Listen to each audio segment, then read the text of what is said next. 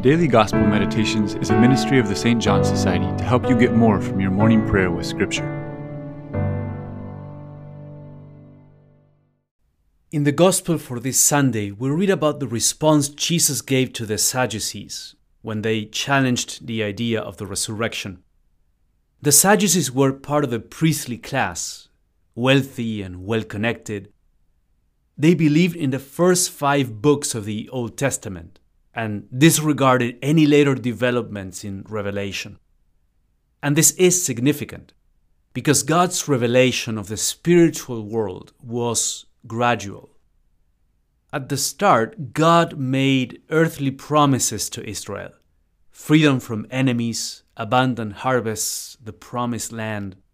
And this was part of God's pedagogy because it would be difficult for human beings to perceive something spiritual as enticing if we are not led to it through something visible and tangible. So, this is what God did.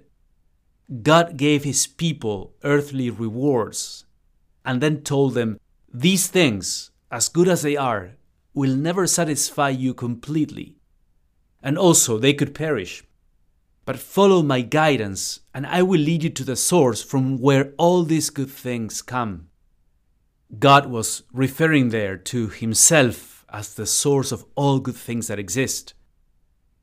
Now, the interesting thing about the Sadducees as a religious group is that they saw things almost as non religious people would do.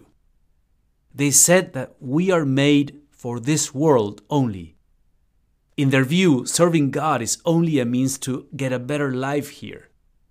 But our final reward is not God, but all the things the world can offer.